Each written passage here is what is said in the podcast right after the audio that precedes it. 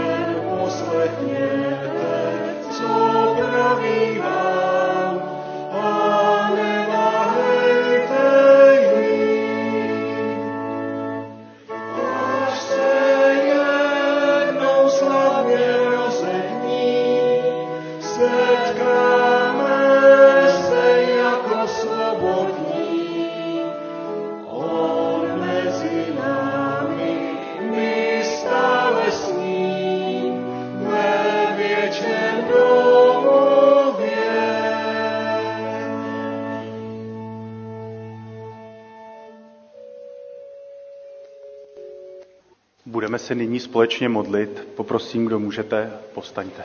Pane Ježíši Kriste, děkuji ti za to, že ty nás zveš k sobě a že můžeme za tebou bez obav přicházet. Že ti můžeme přinášet svoje radosti i starosti.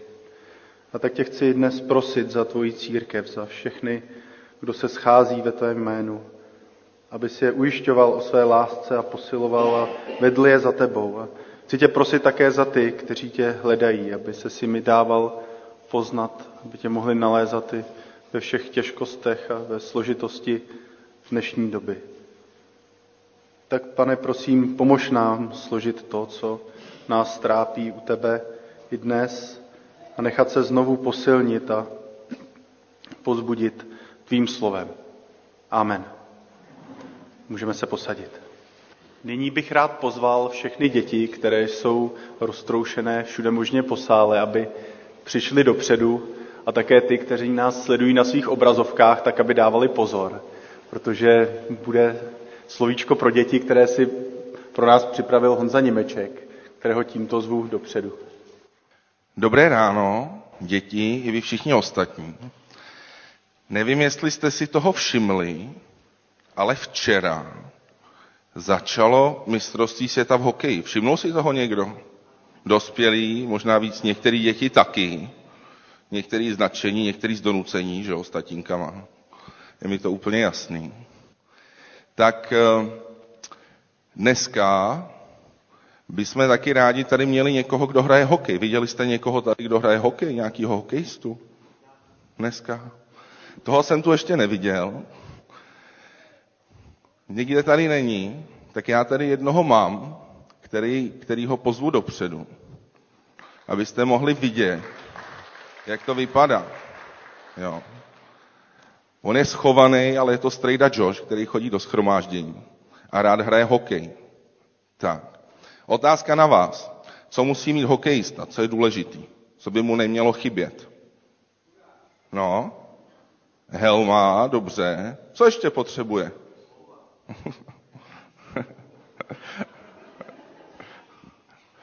Co ještě potřebuje? No,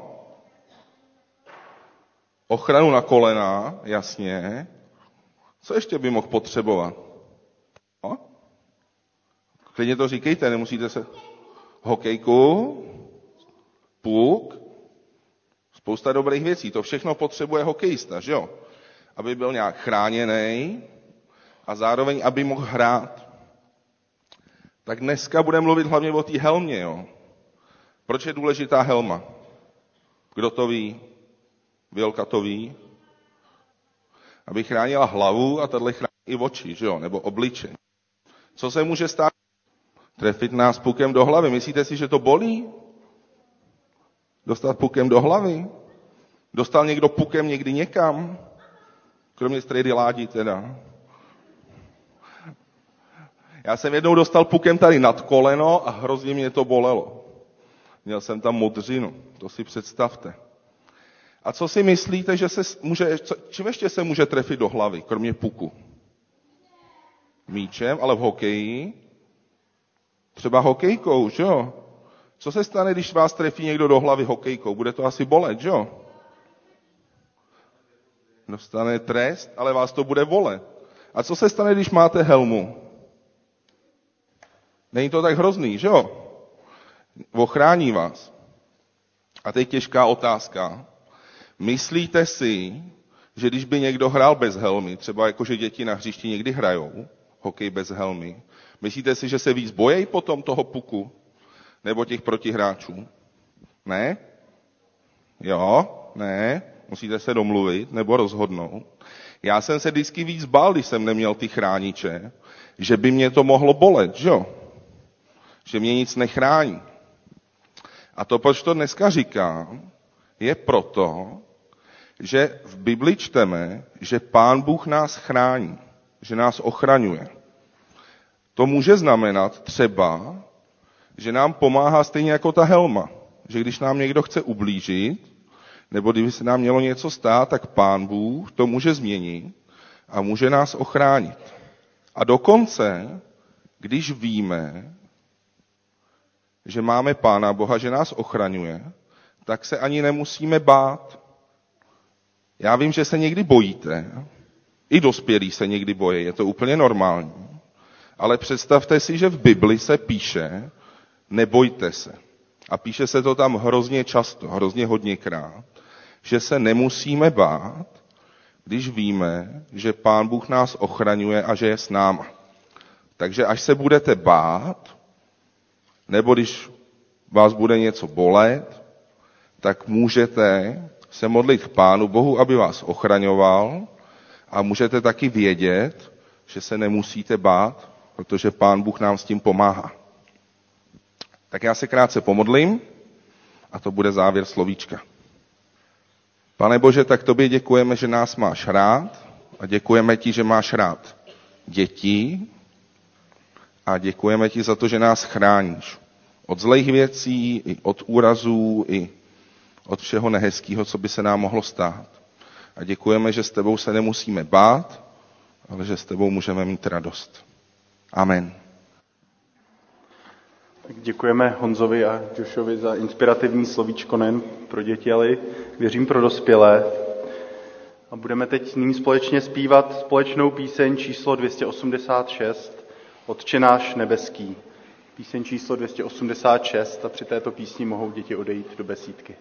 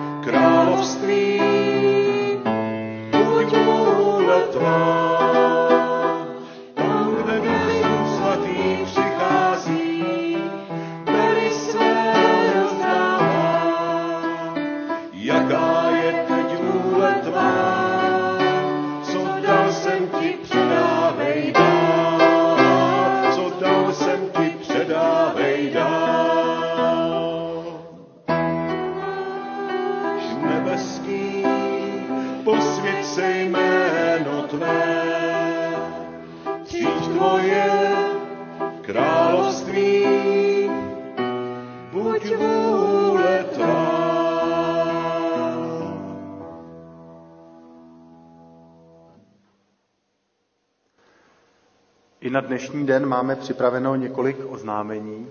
Ta běžná oznámení, jak už je zvykem, můžete vidět buď nahoře za mnou, nebo případně dole na svých obrazovkách, pokud nás sledujete na internetu, a tak se budu věnovat jenom těm mimořádným oznámením. Dnes v 18 hodin se zde v modlitebě, modlitebně uskuteční mimořádný koncert kapely Souznění, který se bude konat k uvedení prvního alba této kapely takže budeme rádi, když přijdete a kapelu podpoříte a budeme se společně radovat z nových křesťanských písní. Zítra v 18 hodin se sejde staršostvo společně s delegáty na konferenci. V klubu Samaří ve čtvrtek 19. května v 18 hodin proběhne diskuze s Tomášem Fischerem na téma Váleční uprchlíci na cestě z Ukrajiny do Evropy. Tak jste všichni srdečně zváni. A v neděli 29. května, i hned po schromáždění, se bude konat krátké členské schromáždění v rámci vizitace. Bude se také volit nová volební komise pro volbu staršostva ve složení Daniel Beran, Adam Sedláček, Ondřej Pavlíček, Jan Voves, Jana Matulíková, Marie Wagnerová a Naděl Štěpánová. Tak prosíme všechny členy, aby dorazili. Máme naplánován také výlet besídky, který proběhne v neděli 19. června. Bude se vyrážet také hned po bohoslužbě a návrat bude po 18. hodině. Bližší informace dostanou děti v besídce nebo jsou k dostání u Ondry Pavlíčka. Modlíme se i nadále za Ukrajinu a můžeme se připojit k celocírkevnímu modlitivnímu řetězi, řetězu, který je, od, který je už který je až do Velikonoc, tak to už bylo, tak nevím, ale myslím, že můžeme modlit, modlit stále. Nicméně nadále probíhá sbírka na Ukrajinu a můžeme stále pomáhat svými dary, a to každé pondělí a středu a také v sobotu vždy od 17 do 19 hodin. Případně je možné přispět na sbírku v rámci diakonie Církve bratrské. A také jako sbor se modlíme za naše nemocné, obzvláště nyní prosíme za Jonatara Wernera, za sestru Martinu Košťálovou, za Bohuslavu Hlavničkovou. Modlíme se také za naše nejstarší, za sestru Květoslavu Broukalovou, Květoslavu Plichtovou, Věru Gerhartovou, Miladu Pavlíčkovou, za bratra Jana Hůlu a sestru Ilonu Choutkovou. To by bylo z oznámení vše. Budeme nyní číst z Božího slova a naše dnešní první čtení je ze 4. Mojžíšovi z 11. kapitoly z 24. až 29. verše. A o čtení bych poprosil bratra Láďu Veselého. Mojžíš tedy vyšel ven a oznámil hospodinova slova lidu. Zhromáždil sedmdesát mužů ze starších lidu a rozestavil je kolem stanu. Hospodin sestoupil v oblaku, promluvil k němu a odebral z ducha, který byl na něm a dal jej těm sedmdesáti starším. Sotva na nich duch spočinul, prorokovali, ale potom už nikdy. Dva muži však zůstali v táboře. Jeden se jmenoval Eldat a druhý Médat. I na nich spočinul duch, ačkoliv nepřišli ke stanu. Byli totiž mezi zapsanými. Ti prorokovali v táboře. Tu přiběhl mládenec a oznámil Mojžíšovi. Eldat a Médat v táboře prorokují. Na to se ozval Jozue, syn Núnův, který už jako jinuch přisluhoval Mojžíšovi a zvolal. Mojžíši, pane můj, zabraním v tom. Ale Mojžíš mu řekl, ty kvůli mě žádlíš? Kéž by všechen hospodinův vliv, eh, lid byli proroci. Kéž by jim hospodin dal svého ducha. Děkuji. A zpívejme nyní společnou píseň číslo 259, Láska, kterou Ježíš dává. Píseň číslo 259.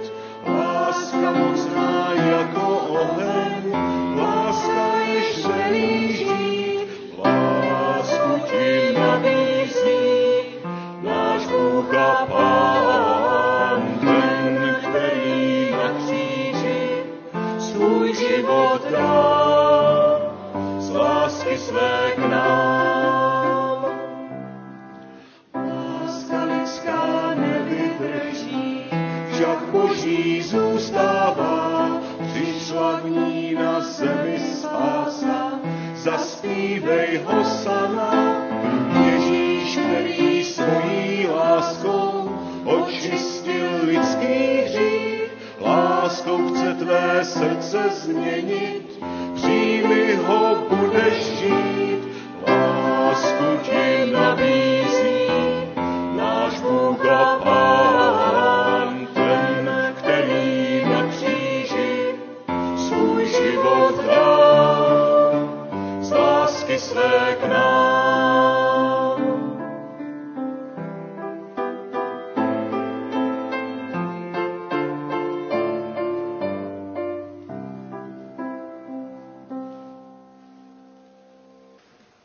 Naše dnešní druhé čtení a také text prokázání je z Lukáše z 9. kapitoly 43. až 50. verš. Když se všichni divili, co všechno učinil, řekl svým učedníkům, slyšte a dobře si pamatujte tato slova. Syn člověka bude vydán do rukou lidí. Oni však tomu slovu nerozuměli a jeho smysl jim zůstal skryt. Proto nechápali, ale báli se ho na to slovo zeptat. Přišlo jim na mysl, kdo z nich je asi největší.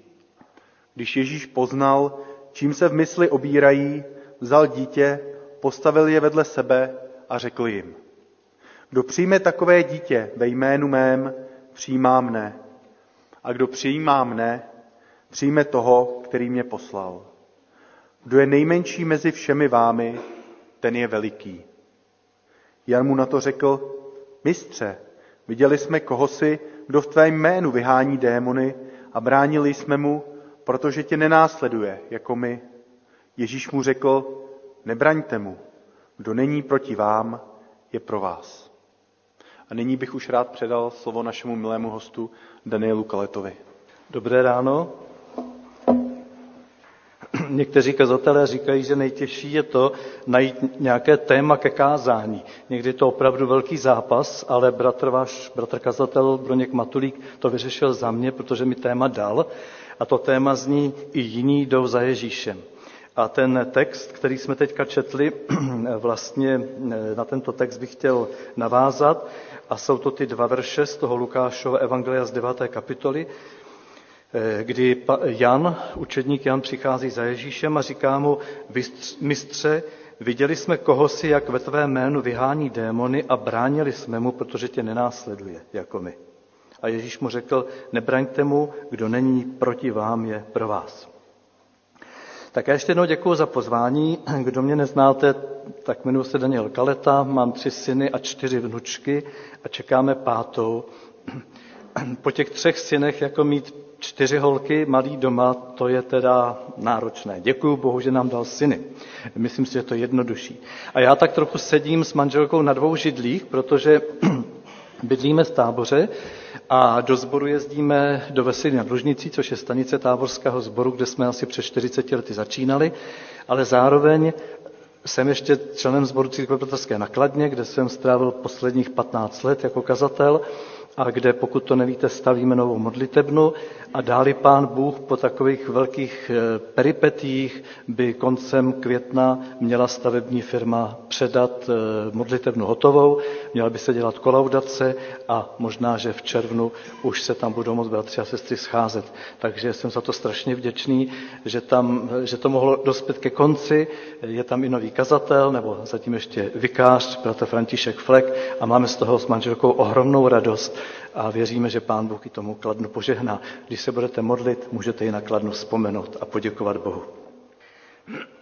Přečetl bych rád ještě jeden oddíl z písma a je to z Markova Evangelia, kde Marek také popisuje ten příběh a trošku jinými slovy. Opět přichází Jan k pánu Ježíši, Marek 9, 38 a 41. A říká mu, Mistře, viděli jsme kohosi, kdo ve tvé jménu vyhání démony, ale s námi nechodí. I bránili jsme mu, protože s námi nechodil. Ježíš však řekl, nebraňte mu, žádný, kdo učiní mocný čin v mém jménu, nemůže mi hned na to zlořečit. Kdo není proti nám, je pro nás.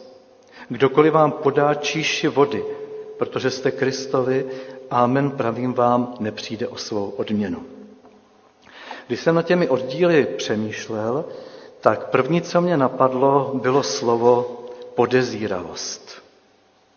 Podezíravost, která možná vyplývá z pocitu výlučnosti. Já jsem si říkal, že někdy je to možná můj problém, někdy je to možná problém nás Čechů, že jsme podezíraví ke všemu, co se kolem nás děje, hned čekáme, co zatím je a jestli je to v pořádku nebo ne. Ale uvědomil jsem si, že to je vlastně problém všeobecně lidský. Byl to i problém učedníků. Je zde Ježíš, jsou zde jeho učedníci a Jan se setkal s tím, že někdo, kdo nepatří do toho okruhu jeho učedníků, ve jménu Ježíše vymítá démony. A teď Ježíše říká, ale jak je to možné? Ty jsi přece vyslala nás, abychom uzdravovali nemocné, abychom osvobozovali spoutané a potom si poslali, je pravda, ještě dalších 70 učedníků, eh, kteří také chodili a nesli evangelium o království a chodili na ta místa, kam měl přijít Ježíš a v jeho jménu činili různé mocné činy. Ale ten člověk, který tam ve tvé jménu vymítal ty démony, do žádné z těchto skupin nepatří. A když tě nenásleduje tak, jako tě následujeme my, jak může něco takového dělat ve tvé jménu? A protože si tam Ježíši nebyl, tak jsme to vzali do svých rukou a řekli jsme mu jasně, příteli, ty na to nemáš právo. Ty to nesmíš dělat. Víte, je zajímavé, že mluvčím těch učedníků je Jan, ten nejmladší z učedníků. Někdy jsou mladí více radikální než ti starší, na druhé straně nemají tolik zkušeností, jsou horliví a Jan, on miloval Ježíše, my to víme a to také možná byl ten důvod, proč se v tom problému angažoval. Přemýšlel jsem nad tím, když to Jan Ježíše říká, co asi očekával, že Ježíš na to poví. Já osobně si myslím, že Jan čekal, že ho Ježíš pochválí. Že ho možná vezme kolem ramen nebo ho poklepe po ramenu a řekne mu, to je dobře, že jsi tak jednal. Zastal si se mě. Jsem rád, že ti tolik záleží na tom, aby se někdo za mě a za mé jméno schovával, aby někdo mé jméno nezneužil. Vás jsem si vyvolil, vás dvanáct, dal se vám autoritu. Díky, Jane, že jsme mu zabránil v této činnosti. Ale místo toho se dočítáme, že Jan slyší něco úplně jiného. Lukáš to popisuje, že mu Ježíš řekl, nebraňte mu, kdo není proti vám, je pro vás. A Marek říká, že Ježíš řekl, nebraňte mu, žádný, kdo učiní mocný čin v mém jménu, nemůže mi hned na to zlořečit. Kdo není proti nám, je pro nás. Ještě než se k tomu vrátím, tak bych chtěl udělat takový krátký exkurs do židovského myšlení v té době. Eh, Židé to vnímali v té době tak, že jestli je člověk spoután nějakým nečistým duchem, nějakým démonem, tak aby ten démon mohl výjít, musí přijít někdo, kdo je mocnější, kdo je silnější než ten démon, který toho člověka ovládá. A tak někteří židovští vymítači, když se setkali s takovým člověkem, tak se snažili zjistit démonovo jméno a potom se vytasili s větším jménem. Eh, vzpomínáte, jak eh, jednou pán Ježíš uzdravil posedlého člověka, který byl slepý a němý, popisuje tu Lukáš v 11. kapitole. A farizeové ho napadli, že ve jménu, že vyhání démony ve jménu Belzebula. Vzpomínáte ten příběh? A víte, co jim Ježíš odpověděl? Jestliže já vyháním démony ve jménu Belzebula, ve jménu koho je vyhánějí vaši žáci? To znamená, že opravdu tak někdy možná fungovalo, že jakoby jednoho démona vyháněli druhým, což je ovšem katastrofa. Ale pán Ježíš jim na to říká, jestliže však vyháním démony prstem božím, pak vás zastihlo Boží království. Jakoby pán Ježíš chtěl říct, přátelé, takhle to není. Pán Ježíš je úplně jiná v uvozovkách váhová kategorie než jakýkoliv démon nebo dokonce Satan sám. On je boží syn a proto před ním musel každý démon kapitulovat. A učedníci, když je Ježíš vyslal a dal jim svoji autoritu, měli stejnou zkušenost.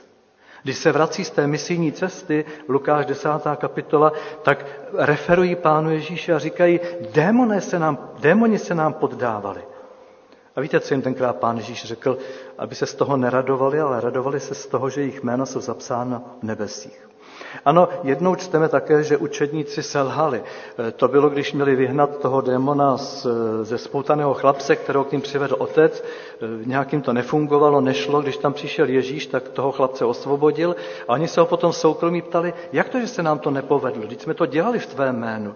A pán Ježíš jim e, vlastně odkrývá určité, určitý princip, určité duchovní tajemství a říká, tento druh démona nemůže výjít jinak než skrze modlitbu a půst. Vidíte, oni mu byli tak blízko, že jim Pán Ježíš prozradil i tohle duchovní tajemství. A teď je tady někdo, kdo s ním nechodí, kdo ho nenásleduje a kdo si klidně ve jménu Ježíše ty démony vymítá. Vlastně co je to vůbec za člověka? Že v, autoritu, v autoritě jména Ježíš uzdravuje nebo vymítá démony a přitom s tím nechodí. Možná si učedníci mysleli, že to nějaký šarlatán nebo někdo, kdo provozuje nějakou magii, kdo zneužívá to jméno Ježíš. Ale tak tomu nebylo, protože víme podle skutku 19. kapitoly, že nestačí vyslovit jméno Ježíš a budou se dít zázraky. S tím jménem Ježíš není možné manipulovat, není možné ho využívat pro sebe a pro svou prestiž. Bylo to v Efezu, kde sedm synů prý velekněžského žido, eh, velek, židovského velekněze Skévy se pokusilo osvobodit spoutaného člověka a vy, kteří znáte Bibli, tak víte, jak to dopadlo. Zlý duch jim řekl, Ježíše znám, Oni říkali ve jménu Ježíše, kterého káže Pavel, vzpomínáte. Ježíše znám, o Pavlovi vím, ale vy jste kdo? Tu člověk, v kterém byl ten zlý duch, se na ně vrhl, všechny je přemohl a taky zřídil, že z toho domu utekli nazí a plni ran. Ano, jménem Ježíš se nemůže zaříkávat nebo manipulovat nebo dokonce čarovat. Pokud Ježíše nepatříme, není možné v jeho jménu dělat zázraky nebo mocné činy. A to chce Pán Ježíš učedníkům, ale i nám sdělit. Bůh, říká už starý zákon, se se svou mocí a slávou nebude s nikým dělit ale svým dětem ji svěřuje. Podívejme se ještě jednou na náš příběh. Učedníci tam říká, viděli jsme někoho. Teda Jan tam říká, viděli jsme někoho, viděli jsme koho si. Když se podíváme mezi řádky, tak mně osobně to připadá tak, že učedníkům jde především o ně samotné. Že jim záleží na jejich prestiži. Oni si uvědomují svoji výlučnost. Oni jsou ty vyvolení. Jejich jména budou jednou v evangeliích a v Biblii a jejich jména se budou číst i v této modlitevně. Oni jsou ti, o kterých se mluví. Oni jsou ti známí. Oni jsou ti, kteří chodí s Ježíšem. A kus slávy, uznání, které lidé projevují Ježíši, padá i na ně. A teď je zde někdo. Kdo si? Bezejmený člověk, který vůbec nic neznamená a najednou se stává jejich konkurentem. On, on ani nepovažuje za důležité připojit se veřejně k Ježíši a klidně si v jeho jménu vymítá démony. To je nepřipustné. Jo, kdyby za nimi přišel, kdyby se jich zeptal, kdyby je poprosil, tak oni by se určitě u Ježíše přimluvili. Kdyby byl jako ti řečtí poutníci, Jan 12. kapitola, kteří přišli za Filipem a říkají, pane, říkají Filipovi, pane, s takovou úctou, protože byl učedník Ježíšův, rádi bychom viděli Ježíše. To by bylo v pořádku, to by tohoto člověka k Ježíši přivedli. Však pán Ježíš mu pověděl své. Ale takto, víte, pocit nadřazenosti, pocit výlučnosti. My jsme ti jediní, kdo zná pravdu. My jsme ti jediní, kdo chodí s Ježíšem. Víte, tento problém se jako černá niť vyne dějinami celého křesťanství. Někdy viditelně a někdy skrytě. A s tímto problémem, a můžeme to pojmenovat jasně, s tímto hříchem se potýkáme i my. Vzpomínáme v době mého mládí, nebo dospívání, jeden bratr horlil proti katolíkům a dokonce tvrdil, že antikristem je papež, že to jasně ví. A pro mě to bylo velice těžké přijmout. Tak kladl jsem si otázky, jako jak může tento bratr, kterého jsem si vážil, takovýmhle způsobem mluvit. Protože ve stejné době do naší vesnice přišel nový katolický farář, který byl skutečně duchovním člověkem, který miloval Ježíše a který miloval lidi. A ze skomírající farnosti v době, kdy komunisté tvrdě potlačovali církev, vybudoval krásnou a živou katolickou farnost. Shodou okolností, když jsem před 18 lety nastoupil do Kladna jako do církve bratrské, tak právě tento muž mi byl první, který mi zavolal, přivítal mě na Kladně a říkal, seš to ty Danieli, to jsem rád, že budeme společně nést evangelium tomu dnes tomu městu. Já osobně bych nemohl být katolíkem, protože bych se vnitřně s mnoha jejich teologickými postoji dostával do konfliktu, ale jsou pro mě bratři a sestry v Kristu. Společně následujeme Ježíše. A on jediný, pán Ježíš, má právo vyslovit pochvalu či soud. A pokud se nadřazujeme, pokud soudíme, pokud spochybňujeme druhé nebo jejich motivy, jednáme naprosto stejně jako učedníci. A mohl bych pokračovat, vzpomínám dokonce na jednoho bratra kazatele, který veřejně mluvil proti letniční církvi kdysi. Spochybňoval jejich víru, jejich oddanost Ježíši, motivy jejich jednání a varoval před nimi. To je hrozné. Nebo když někdo mluví takto o církvi adventistů, evangelících, husitech, někdy se setkávám s tím, že někdo říká, ta církev je mrtvá. A já mám ohromnou úzkost v srdci, protože si vždycky vzpomenu na slova apoštola Pavla. Kdo jsi ty, že soudíš cizího služebníka? O tom zda obstojí či ne, rozhoduje jeho vlastní pán. A on obstojí, protože pán má moc jej podepřít. Víte, myslím si, že v pozadí všech těchto postojů je duchovní pícha pocit nadřazenosti.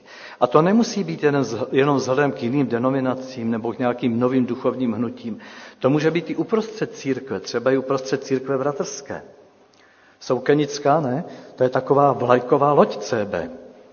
Od nás by se měli ostatní učit. Ne, to byl žert. Já vím, že si to určitě někdo z vás nemyslí. Ale možná v minulosti se to tak někdy občas projevovalo. Víte, ale i určité malé, malinké semínko takových postojů se objevit může, třeba v pohledu na ostatní sbory. Žižkov, konzervativní, ne? Třináctka, to je o managementu, aktivitách, Network Praha, takový divný projekt, co to může být. Víte, a takové semínko to je jako plevel, který pokud okamžitě nevytrhneme, tak se rozroste. Naším posláním není, abychom kritizovali a poukazovali na druhé a říkali Ježíši, jak udělej s tím něco. Naším posláním je přimlouvat se a žehnat. Pokud něčemu nerozumíme, tak to neposuzovat, ale žehnat. Pokud máme nad něčím rozpaky, tak neodsuzovat, nepomlouvat, ale přimlouvat se, protože plevel se rychle rozrůstá. Začne to pocitem výlučnosti vzhledem k jiným církvím, pak k jiným zborům a nakonec pocitem výlučnosti vzhledem k bratrům a sestrám, kteří sedí se mnou v lavici. A pokud tento plevel ve společenství roste, nemůže Bůh žehnat. Jan říká pánu Ježíši, bránili jsme mu, aby to nedělal ten člověk. Místo, aby se radovali, že ten posedlý člověk je osvobozen, byli naštvaní, že dělá něco, co, na co mají pověření oni, oni a ne on. Já jsem si uvědomil, jak málo se v tu chvíli učedníci odlišovali od farizeů, kteří se pohoršovali nad tím, že Ježíš uzdravil v sobotu u rybníka Betesda chromého člověka. Těm farizeům vůbec nešlo o pomoc potřebnému, ale o vlastní prestiž. A podobně i v tuto chvíli učedníkům. Ztratili učedníci ze zřetele to, co jim Ježíš celou dobu vyprávěl a co je učil. Jan 12, 24. Amen, amen, pravím vám, jestliže pšeničné zrno nepadne do země a nezemře, zůstane samo. Zemřeli však vydá mnohý užitek. Já jsem si uvědomil, že následování Pána Ježíše není o naplnění vlastních potřeb, ale o oběti. Není o uspokojování vlastních ambicí, ale o službě Bohu a lidem. A pokud se z našeho zorného pole vytratí zájem o druhé, ztratili jsme cestu. Už nenásledujeme Krista, ale následujeme své ego. A to je problém tam, kde se uhnízdil pocit nadřazenosti a výručnosti. Je, je to zvláštní, že Jan zdůrazňuje, že oni Ježíše následují a že nejsou jako ten někdo, kdo s ním nechodí. A Ježíšova slova, kterými Janův postoj koriguje, nejsou nějak napomenutím, ale jsou výzvou. Jakoby pán Ježíš říkal Janovi a ostatním učedníkům i nám, nedívej se lidsky, nedívej se tělesně, dívej se mým pohledem. A jaký je Ježíšův duchovní pohled? Kdo není proti nám, je pro nás. To říká Ježíš. Kdo není proti nám, je pro nás. Boží království, jako by jinými slovy pán Ježíš říká, je širší, než si dovedeme představit. Božích služebníků je víc, než ty, které vidíme. Vzpomeňte na Eliáše, který viděl sebe samého jako jediného věrného. A Bůh mu říká, víš Eliáši, ty vidíš jen sebe, že jsi zůstal věrný. Ale já vidím sedm tisíc dalších, kteří mě následují a kteří se nikdy neposkvrnili tím, že by, se, že by poklekli před bálem. Víte, zapomeňme na svou výlučnost. Bůh má tisíce, možná miliony jiných, kteří s ním podle našeho pohledu nechodí, ale kteří jsou jeho děti. Možná mají jiné způsoby. Možná se nevejdou do našich škatulek, ale slouží Bohu. Slouží, slouží Ježíši, který je jejich pán. A apoštol Pavel k tomu říká, 1. Korinským 12, a dokonce to zdůrazňuje, protože i v Korintu měli tento problém, proto vám zdůrazňuji, že žádný, kdo mluví z ducha božího, neřekne Ježíš buď proklet, a že nikdo nemůže říct, Ježíš je pán, leč v duchu svatém. To je duchovní pohled, který nám ukazuje apoštol Pavel a předtím i pán Ježíš, jak rozpoznat božího služebníka, že vyznává Ježíše pán. A žije podle toho. Všiml jsem si ještě dvou zajímavých drobností, kterými se odliš, odlišuje podání Marka a Lukáše. Až budete mít doma chvilku času, třeba dneska odpoledne, je to Lukáš 9 a Marek 9. Eh, zkuste si ty dva oddíly přečíst a e, popřemýšlet nad tím, co vám tak možná trošku naťuknu teďka. Když mluví učedníci o tom neznámém člověku, který vyháněl démony, u Marka je napsáno v minulém čase. Nechodil s námi. Říká pán Ježíši, on nechodil s námi. Ale Lukáš zaznamenává přítomný čas. Nenásleduje tě jako my. Jsem nad tím přemýšlel, proč to tam nechal Duch Svatý zapsat tak jakoby jinak. A pak mě napadla taková myšlenka, možná, že tím detailem nám chce Bůh ukázat na to, že to, co Jan zdůrazňuje a říká Ježíši, je jenom zástupný problém. Nejde přece o to, jestli s Ježíšem nechodil nebo nechodí, jestli to bylo tehdy nebo jestli je to dnes. Jde o to, že se s ním učedníci srovnávají. A Ježíše tlačí do toho, aby potvrdil, že oni mají právo takto jednat v jeho jménu. A uvědomil jsem si, že to je někdy i náš problém. Že nahlas vykřikujeme, snažíme se napravovat nějaké možná i drobnosti, ale v podstatě jde o to, že zakrýváme svoje osobní problémy. Překrývat podstatné zdůrazňováním nepodstatného, to nemusí být jen polit, jenom taktika politiku, jak to často vidíme. Ale může to být pokušením i pro nás. Přemýšlejme o tom. Abychom někdy poukázováním na druhého nezakrývali něco, co není v pořádku v mém životě. A druhý postřeh, který vidím v těch, eh, když porovnávám ty dva oddíly eh, Lukáše a Marka. A to je zajímavé. Eh, Lukáš popisuje, že Ježíš jim říká, nebraňte mu, kdo není proti vám, je pro vás. A Marek to zapisuje, nebraňte mu, kdo není proti nám, je pro nás. Všimli jste si ten rozdíl? Jeden říká vám a jeden říká nám. A v tomto rozdílném podání Lukáše a Marka nám Boží slovo odkrývá také důležitou pravdu.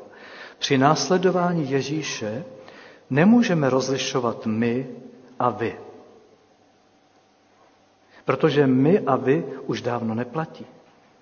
A poštol Pavel píše v Galackým 2, jsem ukřižován spolu s Kristem. Nežiju už já, ale žije ve mně Kristus. Pokud následujeme Ježíše, pak se život netočí kolem nás a vás, ale kolem Ježíše. A proto ty výzvy typu mějte druhého za důležitějšího než sebe, nebo každý ať myslí, má na mysli to, co slouží druhým, Nebo slova Pána Ježíše, potom poznají, že jste moji učedníci, budete mít lásku jedním k druhým.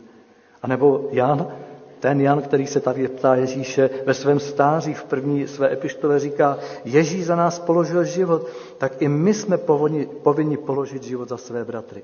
Já věřím, že kdyby to Jan viděl na konci svého života, tak by za tím člověkem šel, obejmul by ho a řekl, to je úžasný, bratře, jak si tě Bůh používá. To je úžasný, že společně můžeme sloužit Ježíši. Takže když jsme v Ježíši, není to já a on, my a oni, ale jsme jedno v něm. A druhou důležitou pravdu, kterou nám Ježíš odhalil, je to, že on se stotožňuje s námi. Jeden evangelista říká nám a druhý říká vám. Nám a vám. Ježíš se stotožňuje s námi. Co se nás dotýká, to se dotýká jeho. Nakonec to platí už ve starém zákoně, kde Zachariáš říká, toto praví hospodin zástupů, kdo se vás dotkne, dotkne se zřítelnice mého oka. Prostě to, co se týká nás, se týká Ježíše. Ježíš je v tom s námi. A proto také jako reakci na stížnost učedníků dodává pán Ježíš toto zaslíbení, to zapsal Marek. Kdokoliv vám podá číši vody, protože jste Kristovi, amen pravím vám, nepřijde o svou odměnu. Ježíš to nám a vám propojuje, vytváří nové spojení, spojení, které je, které je v Kristu. V Ježíši, jak to píše Pavel, podají, padají rozdíly. Není muž a žena, není otroka svobodný, není žita pohan. Všichni jsme jedno v něm. Já, ty, on, oni, my, vy, oni, jak se to říká, všichni jsme jedno v Ježíši Kristu. A věřím, že to je základ, na kterém stojíme. Jenom bych chtěl na závěr takovou zkušenost, kterou eh, jsme s manželkou prožili právě na Kladně. Když jsme přišli na Kladno, tak eh, jsme dostali klíče od sboru, od bývalého kazatele a s tím i informaci, že se jedná o sbor na vymření.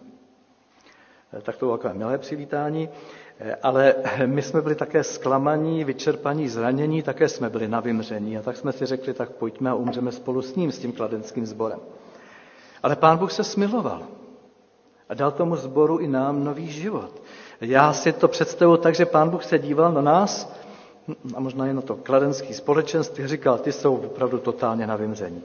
Takže když tam probudím život, bude všem jasné, že to je boží zázrak a ne výsledek nějakého úsilí nějakého člověka. A tak při, tam vzniklo nové společenství, které je krásné, živé, Eh, máme ho velice rádi. Říkáme s manželkou, že to je jeden z nejkrásnějších sborů církve bratrské v Čechách. A v jednom okamžiku ten sbor byl tvořen lidmi z 13 denominací. Víte proč? No, protože tam kolem nás žili lidé, kteří uvěřili, přijali Krista, potom prožili zranění, zklamání, někdo jim ublížil, tak odešli z církve. A za nějakou dobu si říkali, ale my nemůžeme být bez společenství, my nemůžeme být ze církve. A tak začal hledat. A Bůh je přived k nám. Nevím, proč je přived k nám, nevím jak. Ale my jsme jim rozuměli, my jsme také prožili zklamání, také jsme prožili zranění, zranění a tak jsme s láskou přijali, nic jsme nedělali a najednou oni začali rozkvétat.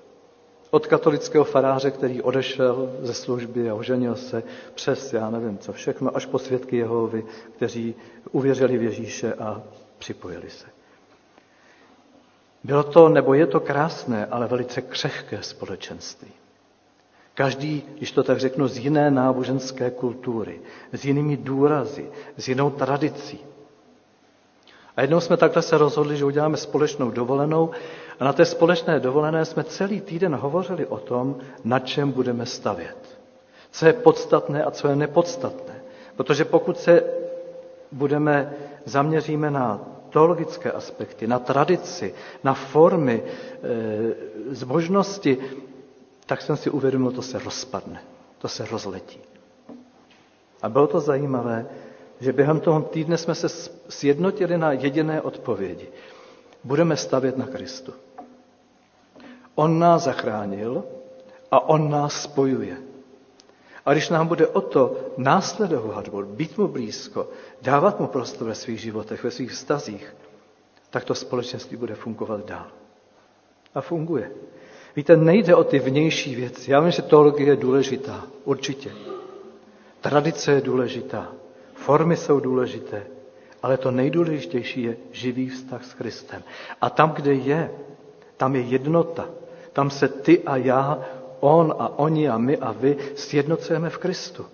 To je to, co říká poštol Pavel o těch, kteří přijali Krista, že jsou nové stvoření. Co je staré pominulo, ale je tu nové a to všechno je z Boha, který nás smířil sám se sebou skrze Krista a pověřil nás, abychom sloužili tomuto smíření.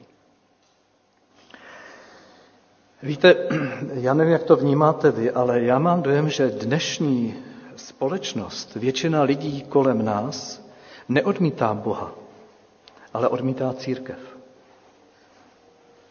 A možná, že jedním z důvodů je to, že vnímají sice nevyslovené, ale přesto vycítitelné soupeření, řevnivost, soustředění na sebe, pocit nadřazenosti, výlučnosti, spochybování motivu druhých, v podstatě píchy. A mým přáním je, aby církev byla místem, odkud se jako příjemná a neodolatelná vůně line požehnání. Místem, kde se přimlouváme jeden za druhého, kde neukazujeme prstem na nikoho, hele, on to dělá a přitom nechodí s námi. Protože nám přece nejde sobecky o náš zbor či o naše církev, ale o Boží království. A to je daleko větší. Mám přání, aby církev byla místem, kde se lidé nehoní za svými ambicemi, kde spolu nesoupeří, ale kde se podle poznání a obdarování, které nám dává Duch Svatý, doplňuje v práci pro Ježíše. Víte, nádherně to řekl ten Mojžíš v tom prvním čtení, které jsme četli na začátku. Bůh se rozhodl, že vezme z Mojžíšova ducha a vloží na 70 starších, které vyvolil. Nakonec Ježíš také, nebo Bůh z Ježíšova ducha vložil ducha svatého na nás. A tak se tam setkali u toho stánku setkávání a skute, modlili se a skutečně se stalo, že Bůh vložil svého ducha na těch 70. Jenomže on tam bylo jenom 68. Dva se někde zapomněli. Nepřišli tam. Ale přesto ten duch boží padl i na ty dva, kteří byli tam uprostřed tábora a oni začali prorokovat. A hned tam byl jeden takový mládenec, já nechci říct donašeč, no jak to říct, eh, eh, no prostě jeden takový mládenec a hned utíká k Mojžíšovi a říká, eh, oni tam, oni tam prorokují a nejsou tady. A Jozue, Jozue to tlumočí a říká, Mojžíši, udělej s tím něco. A víte, co mu říká Mojžíš? Proč na mě žárlíš? O co ti jde, Jozue? Kež by všechen lid hospodinův byli proroci. Víte, to, to je krásný, to je obraz krásného srdce božího služebníka. Kež by všichni byli proroci, kež by všichni byli víc obdarováni, než jsem já, aby boží království se mohlo šířit, aby mohlo růst. Přeju si, aby takhle vypadala církev. Aby byla místem, kde každý může přijít a přijmout požehnání. A tím nemyslím to požehnání, které si vyprošujeme na konci bohoslužby, ale požehnání, které plyne ze soucitu, zájmu, přijetí a nasměrování k tomu, kdo udílí požehnání a život až na věky. K Bohu a k jeho synu Pánu Ježíši Kristu. Tak krásně to napsal David v žalmu 133. Jaké dobro, jaké blaho tam, kde bratři bydlí svorně. Jako výborný olej na hlavě, jenž kane na vous, na vous Áronovi, kane mu na výstřih roucha. Jakochermonská rosa, která kane na Sionské hory. Tam, to znamená tam, kde je jednota, kde je svornost, kde jsme všichni spojeni v Kristu, tam udílí hospodin své požehnání a život na věky. A tak vám přeju, milí soukeničáci. Přeju vám, abyste byli vlajkovou lodí církve bratrské. Aby soukenická číslo 15 byla místem, odkud proudí požehnání a život dnes a na věky. To znamená dnes, zítra, pozítří a až do dne, kdy Pán Ježíš přijde pro nás, pro svou církev. Ať vám Bůh žehná. Amen. Tak mnohokrát děkujeme za vyřízené slovo. A budeme nyní společně zpívat píseň číslo 104 Pojďte všichni obtížení. Píseň číslo 104.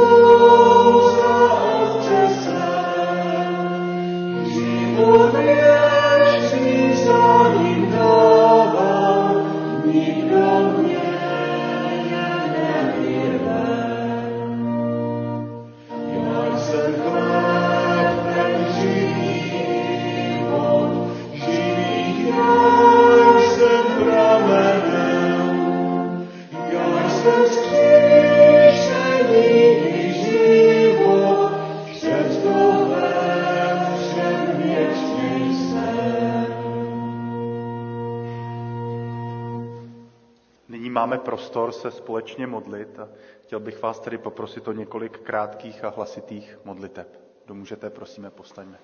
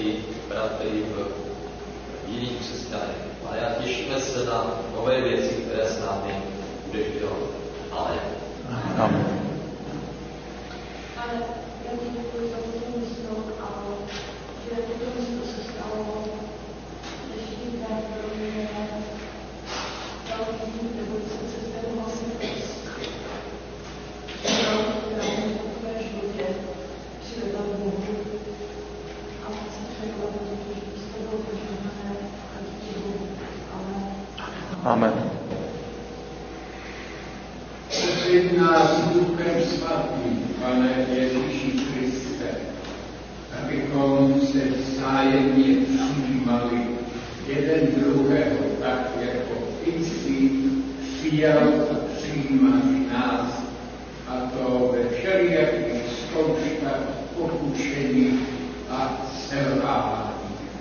A abychom tím vydávali svědectví o jedinečnosti tvého spásného jednání všem kolem nás. Amen. Amen.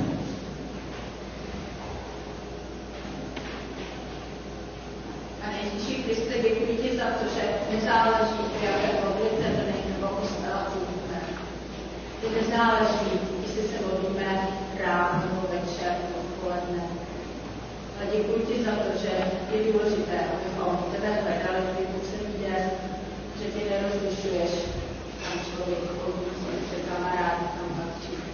Ale je důležité mít v srdci a tak, ty to, taky za to moc děkuji, že to je to jediné, co platí pro každého člověka. Málo Bohy. Amen. Amen.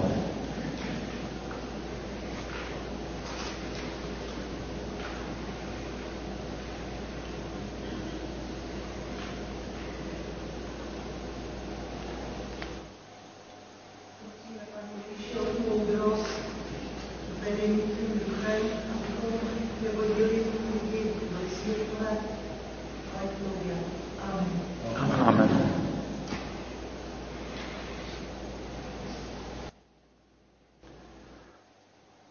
Pane Ježíši Kriste, děkuji ti za to, že společenství tvého lidu je větší, než si dokážeme představit.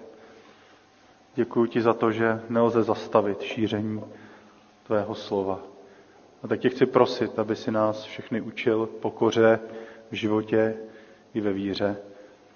A aby si nás taky všechny provázel, až se dnes rozejdeme na všech našich cestách. Amen. Pokud můžete, ještě vydržme stát a slyšme slova pozbuzení a požehnání. Nechť Pán dá bohatě růst vaší vzájemné lásce i lásce ke všem. Ať posílí vaše srdce, abyste byli bezúhoní a svatí před Bohem, naším Otcem, až přijde náš Pán Ježíš se všemi svými svatými. Amen. Můžeme se posadit. Spívejme na závěr našeho dnešního schromáždění společnou píseň číslo 537 Tvé požehnání, dobrý Otče. Píseň číslo 537. thank you